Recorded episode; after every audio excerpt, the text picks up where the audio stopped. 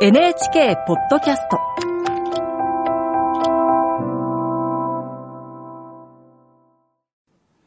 こんばんは、作家の高橋源一郎です。今夜はこの後、ミシェル・クオのパトリックと本を読むという本についてお話しします。そこで著者は、人生を変える力を持った本について書いているのですが、私たちの内部にある氷の海を砕く斧のような本を読まねばならないというカフカの有名な一節に触れています。1904年1月27日、カフカは友人のオスカー・ポラックに手紙を送りました。本について書かれた最も名高い手紙の一つです。その中でカフカはこう書いています。その一部をご紹介します。僕たちは僕たちに噛みつき傷を負わせる本だけを読まねばならない。もし読んでいる本が脳天への一撃のように僕たちを揺すり起こすのでなければ、どうしてわざわざ本など読む必要があるだろう。僕たちに必要なのは、耐えられないほど痛ましい不運のように、僕たちを打ちのめし、絶望させる本だ。愛する人が死んだ時のように。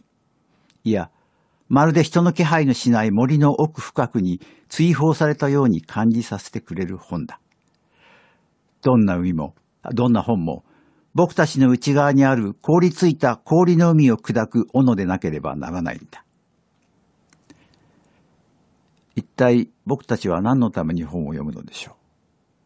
小さい頃教わったのは、本を読めば豊かな人間性を得ることができるということでした。学校の先生がそう言い、親もそう言っていました。もっともそんな風に言ってくれる人たちが、実はそんなに本など読んでいないことも多かったのです。今でもそんな理由で本を読むことを勧められます。必要な教養を身につけるためには、読書が一番なのだと。社会が褒め、推進している健全な読書があります。カフカはそれではないと言ったのでした。本当に優れた本は常識を打ち壊す。なんとなく信じていたものが偽物だと教える。いや、お前も偽物だと。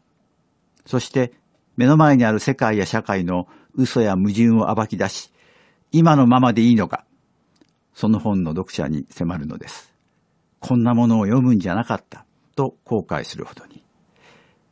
そんな本を紹介できるといいのですけど、難しいですね。